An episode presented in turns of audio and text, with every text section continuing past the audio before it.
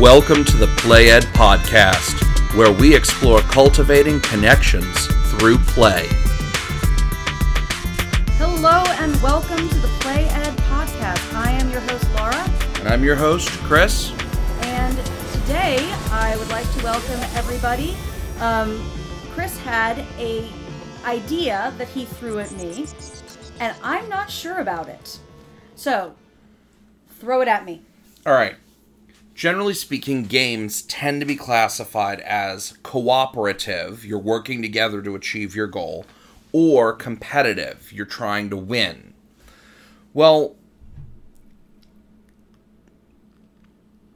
while this makes a lot of intuitive sense to people, conceptually, it's it's an invalid dichotomy. It's it's not really a true distinction Okay. all games are by nature cooperative. Alrighty. So you're you're gonna have to explain that. Okay, so all games have rules. All the players have to agree to abide by the rules.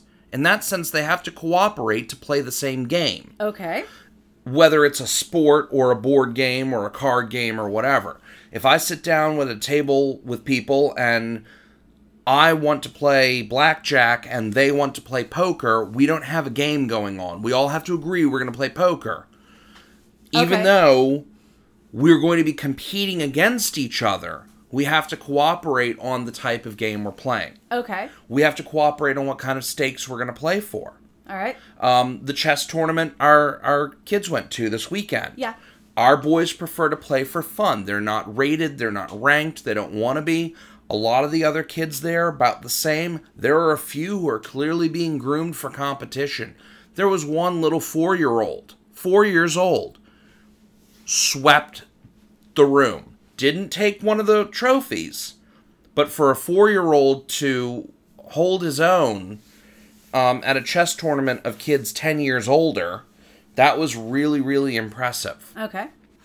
So, where I'm going with this is that there is always going to be an element of competition in any game, no matter how cooperative, and there are elements of cooperation necessary for any game, no matter how competitive. Okay. Athletes need to agree they're playing the same. You know, if you're playing football, you're playing baseball. There are rules about how to advance the ball, how to field the ball, how to score. There are referees and judges and umpires. Okay. You find the same thing in board games. Where we get confused is that there are some people, and I had to deal with this growing up, who don't like competition and don't like games that encourage competition, who think that winning or losing causes hurt feelings, low self esteem, etc. And so, one approach to that is to try and create games that have no winning conditions. Okay. There was a game that was popular in the 1980s. I had to deal with it. Um, it was one of the few games that we tried playing in my own house called the Ungame, U N G A M E. I don't know if it's still in production. Um, there'll be that I've found articles on it um, online, so we can at least, at the very least, put a link to that in the show notes. But the whole premise of the game is that the players had to work together, but there was really no way to win.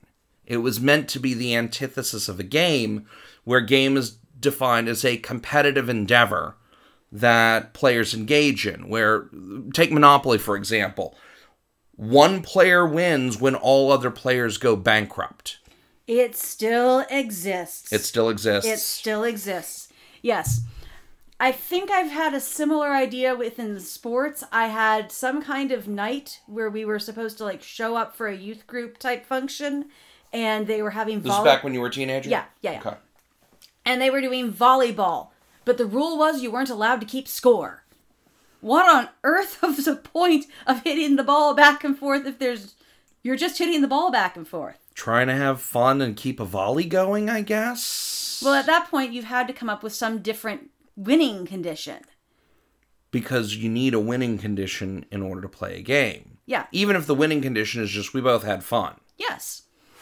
And so I think by this argument, Calvin Ball even from the Calvin and Hobbes comic. All right, you're gonna have to elaborate on that because I know what you're talking about, but I'm willing to bet that some folks listening do not know what Calvin Ball is. All right, so Calvin and Hobbes is the comic strip that was drawn by Bill Watterson. I believe so, but we need to double check that. I'll double check and have it in the show notes. Um, it was a comic about a kid and his stuffed tiger who was usually portrayed as a perfectly big real life tiger because it was his imaginary friend. And they had a game called Calvin Ball, and the only rule was that there were no rules. and so You could pretty much do anything at any time and declare that it was a rule of the game. interesting. So by this Chaotic. very chaotic. But you agreed that you were playing Calvin ball. And so where something wouldn't be allowed because it was touch football or baseball or Street hockey. oh, I played so much street hockey when I lived in Philly. In Calvin ball, you couldn't argue that it wasn't part of the game because you'd already decided you were playing Calvin ball. Yes. So, uh, you know, going back to this kind of idea of the ungame and this this sort of movement against competition, there are other solutions to the problem. One of my favorites is a competitive game that requires cooperation to survive. And so, uh, for example, I know there's um, was it Forbidden Island that the kids played for a while. Um, and then there was also um, uh, Castle Panic. Our kids love playing Castle Panic. Even the little four year old can play Castle Panic because it, it's it's a it's a very simple tower defense game. Um, monsters are attacking a castle. All the players are in the castle, and if the castle falls, everybody loses. They have to work together against the structure of the game but within the rules, in order to trade amongst themselves the resources to try and fend off and defend the tower. Uh, I know tower defense games were really popular apps and um, uh, uh, like flash games, web based, uh, browser based flash games for a while. I don't know if they still are, but I know my kids love playing Castle Panic. And there are a couple of different varieties of it. It's all the same game, but with just different. Um, uh, trade dress, different skins, um, uh, different kinds of monsters, and so forth. But the idea is that here you help engender cooperative play by giving them a common enemy to fight against and fairly high stakes for loss. Another way of dealing with this is what you find in role playing games, Okay. whether it's an MMORPG online or, as we prefer to play, um, tabletop um, with pen and paper and physical dice. And, you know, we get a bunch of kids together. I typically have about 16 or 18 people around my table when I run a, a game of Dungeons and Dragons. And it's mostly kids. There's a couple of extra parents who come to help out. A lot of the kids are special needs or uh, non neurotypical. Um, they're all that, and and they they grow in friendship as they learn to deal with the social interaction and work together in order to achieve a common objective. Um, and so they learn to cooperate in service to their victory condition. Uh, and then they have to divide the loot among themselves, which is always entertaining. But those are alternative approaches Okay. to the idea that competition is always destructive. Um, competition has its place, it's a necessary component of life. Um, and I think there are better solutions to the, the problem than than would be represented by something like the ungame. So basically, what you're saying is that you need to have a mix of of the two, All good games are going to be a mix of cooperative and competitive. and to some degree, choosing which balance of them. I mean, if you're playing Risk, you're playing competitively against the other players. Correct. And so, what you're going to look at is it's a question of audience. But if you're, say, playing diplomacy, um, which is itself a, a delightful game, someone's going to win. But you have to determine how much you're going to trust the other players and um, to what extent are you going to fulfill your own commitments. And it's so it's it's got deeper layers of cooperation Okay. uh, than you find with something like Risk, where cooperation and risk tends to be ganging up on somebody who's in the lead. And so it might be a temporary alliance. A right now, so and so across the board is dominating and stomping all of us. But if you and I work together, we can even get everyone back onto an even footing. But once everyone's on an even footing, no one is going to blame you if you then decide to try to race ahead and get your own world Right. domination victory. Right. Because the victory conditions of the game still recommend that one player win and the other players then fall behind um, either into second place, third place, etc., or are, are removed from the game entirely. Okay. So basically, when you're looking at playing the game that falls onto the more cooperative end of the scale, where there's a competition, but the competition is not among the players, but between the players and some other obstacle, mm-hmm. then that is a game that is going to offer the benefit that you don't have antagonism among the people playing, but you still have competition in the sense that there are victory conditions. There is something to strive for and a sense of knowing that you won. Correct. Correct. Yes, that's what I'm trying to articulate here. Okay. And so, what some people who don't like that player versus player competition for whatever reason, maybe it's because you're dealing with immature players. If you're dealing with younger children, it can be devastating if they keep losing Candyland because they're the youngest or they keep getting a bad spin of the wheel or roll of the dice.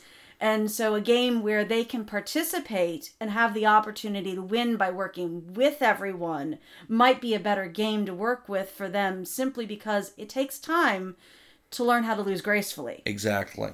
Exactly. And as a parent, I need to choose and help shape the opportunities I give. Sometimes the opportunity is okay, you're going to lose because that's what happens. Okay. Sometimes it's right. So if I'm going to teach my child chess, if I play straight, it's going to be a long time before they can beat me. Mm-hmm. Just because we're working on can you move the pieces correctly? Do you understand the one touch rule? Can you castle correctly? But I'm not competing against them. I'm trying to create opportunities to teach them. Mm-hmm. And so there are going to be tears. That is inevitable in any learning experience Yes. you don't want to force those, but you also don't want to rig the game so that they never happen. I remember distinctly a moment as a child playing Monopoly with my grandmother. And it was the moment I realized she was not playing to win. Mm-hmm. She was playing to ensure that I won Huh. and it was a it was a really disappointing moment because I realized that all the games of Monopoly I'd won up to that point, I was probably only about five or six years old. I mean, I barely understood how to play Monopoly at that point. All of those games that I had won, I hadn't really won. So, victory is devalued when you haven't worked for it? Yes, absolutely. Part of the joy of victory is overcoming the obstacle by luck, skill, um, Hard work? hard work, mastery of of the material. Um, when I was when I was in middle school, um, we had a group of us who would play chess every day at lunch. And when I started, I got my butt kicked every single day. I was mature enough not to throw a tantrum, but it was still really frustrating. And I remember talking to my parents about it. I remember talking to my my my um uh homeroom teacher, mentor, um one one of one of my teachers at school who was who was kind of like my advisor. He's my my advisor, I think is what he what what he was called. Um, and they all basically said the same thing. Well, if you want to get better, then keep playing all these people who keep beating you, but start trying to figure out why they're beating you, how they're beating you. Talk to them. And so and and then they also recommended that I read books on how to play better chess. And so I got books out of the library and I read them. This was before the internet. Um, now you can. I, I was looking the other day for one of my kids, and there's hundreds of videos on YouTube on how to teach kids to play better chess. Um, there's whole step programs that you can get for the computer where it's like it's a computer chess game, but it's also got a grandmastery tutorial to help you learn how to play at a grandmaster level um, and that sort of thing anyway i was you know this was pre-internet so i got some books out of the library um, i remember bobby fischer teaches chess specifically i don't remember that one being very helpful but i do remember that book um, and i started to get a little better and then I won about as many games as I lost. So I had kind of a 50 50 win rate. And then uh, I never got good enough to dominate, but I could hold my own. And then when I played other people as I got into high school, I was actually a halfway decent chess player. And so in that case, the disappointment of the competition and losing, once you got past the the understandable pain that comes from losing, was that it inspired you to say, "Can I do better?" Absolutely. Absolutely. And so I think that's as a as a parent, that's one of the things I'm always conscious of when I'm running games or teaching games to my kids, other people's kids, is that how am I how, what what am I teaching this child through this game interaction? and that tells you to some degree what type of game you want to choose to play. That if you're going to choose a game where there's a clear winner and a clear loser among the players, that there ought to be something in the way you present it that allows them to take those losses as a learning moment. I know that if I'm going to teach a 4 or 5 year old checkers or chess, there will be tears. Yes. That's unavoidable. And it's not a bad thing because what you learn from that is the same thing you learn from, you know, skinning your knees when you're learning to run or when you're learning to ride a bike. You get back up, you do it again, you get better at it. That's a really valuable lesson to learn over a chessboard at the age of four or 5 mm-hmm. Because I've met 40 and 50 year olds who haven't learned that lesson. And that's really sad to see adults who are basket cases because no one taught them that when life knocks you down, you get back up, you get back on the bike, you sit down at the chessboard again, and you just keep trying. That that perseverance as a character trait can be imparted through playing sports, playing games. Playing things particularly with a competitive aspect. Yes. Because if you can lose, that can spur you to persevere and learn how to win. Right. Now, you know, when I'm teaching my my kids chess, I'm not sitting there just beating them in game after game after game after game and they're hopeless. We walk through, hey, let's set the board up. Let's make sure we're moving the pieces correctly. Once we get past piece movement, then I start getting into so why did you move that piece? Did you see this piece over here that was threatening pieces you value? Okay. One thing that a lot of people do when they start playing chess, and I've seen it in other games, I've seen it in, um, I've seen it in business, Uh-huh. is people playing to not lose Okay. as opposed to being willing to win. To win, you have to take risks. To Oh. love, you have to take risks. Okay, that's how I played Risk. You played to not lose. Yes. And that's why you lost. Yes. Because someone else was willing to win, and they were willing to take the risks to win. Mm-hmm. And I think a lot of people who find themselves in a position where they conceptually don't like playing a competitive game as they think of it is because they don't like the experience of losing. And they don't find that that spurs them to try to figure out the game enough to want to win. Right. And so all they'll do is they're probably playing because someone else wanted to, and they'll play to not lose, and inevitably lose because of that. Right. Right. And so you have a, a, a negative reinforcement cycle where you play a game, you didn't enjoy it, and then you get in this mind that you don't like competitive games because it makes people feel bad. And what you miss is that mm-hmm. sometimes the feeling bad is a starting point, not an ending point. Correct. Correct. Now, from the standpoint of a mom who has to deal with probably a larger proportion of the tantrums than you do, Almost certainly. because I am home most of the time and you do still leave the house for work. Um, I find that the games like Castle Panic, where you have that cooperative aspect, are much better ones to pull out when I can't be playing with them. Right. Right. And and that's a really good point to make that different games can be played with groups of kids depending on the amount of parental involvement. Mm-hmm. So if I'm going to pull out one of our GMT games, um, let's say we pull out Pericles or we pull out Pericles is a little bit far fetched. We're still having trouble figuring Well, out. yeah, that's true. I, I, I, yes. Um, Perhaps Dominant Species? Yeah. Okay. So, Dominant Species is a great example. Dominant Species by GMT Games is a, a. I mean, it's a war. It's it is an award-winning game. It's one of their best-selling games. Very family-friendly game. Uh, the premise is you are some type of creature. Um, right before um, an ice age, um, trying to uh, propagate yourself over the planet and survive the coming ice age.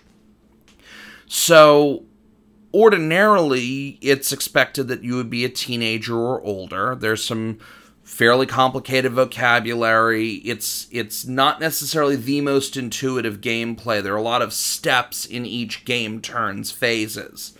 Um, and and the strategy of the game does involve some fairly comprehensive thinking ahead, dealing with scarcity of resources.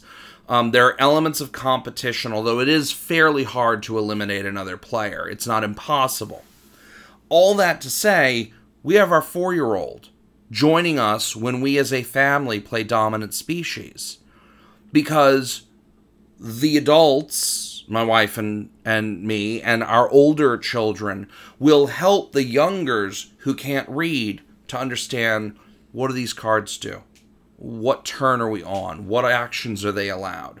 And so there's a collaborative atmosphere, even as we're all vying to win. And I think sometimes our winning condition is did we make it through a full turn? Oh yeah, for for games like Dominant Species, absolutely. Uh, our winning condition for Pericles is going to be going to be can we figure out how to set up the board?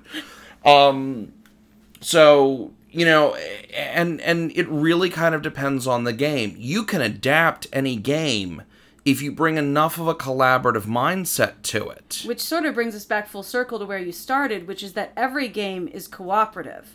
as well as it's cooperative and collaborative, and it's competitive. It's got to have a victory condition, or it really isn't a game. Without a victory condition, it really is just play. Mm-hmm. And there's nothing wrong with playing, but if Absolutely. you're but if you're saying that you're playing a game, there's got to be something about it that is that gives it a sense of structure and a thing of if we do this we win and if we do this we do not. And I mean, watching our boys out in the yard the other night playing hide and go seek and freeze tag was a lot of fun. They didn't really have a victory condition. They weren't co-op they were cooperating and they were collaborating and it was competitive, but mostly they were just giggling. Mm-hmm. And everything they did led to more giggles and they had lots of fun and that's valuable. That's a good memory they're going to have. Yeah. And so figuring out what you want as a parent and then being open to letting things develop once you set up the pieces, whatever setting up the pieces ends up meaning for the particular game you're playing. And so it starts with looking at the game and saying, what kind of game is this? What are we trying to get out of it? Is this the kind of game where I'm going to need to manage everyone's emotions and responses and recognize that I'm here to recognize that when my four year old loses, I have to help them through their tantrum as they're upset. And then I have to help them get that recognition point that says, okay, tell me what happened in the game. Do you think you could have done something different here? And sometimes it's that knowledge to say, we need a game that everyone can just sit back and have fun with. Right. And we'll all work together. And so we're going to pull out one where we're going to continue fighting, defending our castle together against the oncoming hordes of goblins. And you're going to recognize that you can let the kids play that, and it probably won't end up with board pieces being flung across the room because they are not getting upset with each other. Exactly. Exactly. So yeah, all all games are by nature cooperative have cooperative elements and competitive elements. What makes a game seem more cooperative or competitive really boils down to the emphasis of the game design and what the players collaboratively agree they want to do when they sit down to play that game. Mm-hmm. So before we wrap up, the one thing I wanted to know is can you think of, with your chess example, of what is one thing that you can do to take it merely from dad beating his son at a game of chess once again, or daughter, we do have one, um, and move it into that realm of more cooperative play? What I do is, as we're playing casually at home, is as they go to make a move, I'll ask, Are you sure that's the move you want to make? And I'll ask them to explain why they're going to move a piece and what they expect to happen. And, And, so, and then we'll let them move the piece. And I'll capture the piece or capture a more valuable piece or whatever. And then we'll discuss that and then we'll rewind. You only move one or two steps ahead. It can make for a painfully slow game. You're not trying to get to the end of the game. You're not trying to checkmate the child. You're trying to give them the opportunity to see the patterns on the board so they can make better choices. And that's where this extends to any game that's not chess. If you're going to play games with really young children, you're going to need to modify the rules to make it accessible to them. If you're going to use games as a teaching tool, then one, the kids can't understand that's what you're doing. It's not, well, we're going to study math today by playing Monopoly, or we're going to study um, cause and effect by playing chess, or we're going to study scarce resource allocation by pretending to be arachnids attempting to survive before the advent of an ice age. You don't do it in a didactic way. You say, hey, kids, let's play a game. And then you help them learn to play the game well. And you have to recognize that the game, by its very structure, the game designer has already determined what that balance of cooperative competitive is and certain strategies will certain strategies will disclose themselves and encourage the development of certain types of skills or ways of thinking. Okay. so part of what i hope we can talk about in future episodes is specific games in greater detail. What kind of skills are being developed here because that's not going to be obvious to to most people. It's obvious to game designers because that's how they're thinking. But game designers don't think like a lot of game players. That's why they're designing the games. They play them too but they play them differently than casual players. Okay. so, uh, and then I also hope we at some point get into a couple of episodes on how to adapt specific games. Okay. Because we do. We do a lot of adaptation. and it's different from the adaptation that your grandmother did. You're not Throwing a game in order to lose is not adapting. That's just rigging the game. I'm not talking about rigging the game in anybody's favor. I'm talking about adapting the the way play flows in order to help younger people keep up. okay. And that's that's a subject of its own. Okay. Well, we do hope everyone has enjoyed today's discussion. All of the games that we've mentioned today can be found in the show notes. And now we'd like to hear from you. can you tell us about a game that you have enjoyed playing that was a cooperative game like some of the ones we mentioned? Or was there a competitive game that you discovered inspired you to become better at it because you had a loss? And rather than throwing the board and tossing the chess pieces, you decided this is the one I'm going to figure out and figure out how to beat. I would also like to hear from you if you have any questions about adapting games, adjusting games, um, and particularly if they center around dealing with non neurotypical children, very, very young children playing grown up games, uh, or dealing with adults looking for ways to get into playing different kinds of games. So you can write to us at playedpod at gmail.com or find us on Instagram and Twitter at playedpod. We also have a Facebook page, Played Podcast. Thank you, everybody, for your time. We look forward to um, talking again with you next time. And until then, thanks for listening. Take care. Bye.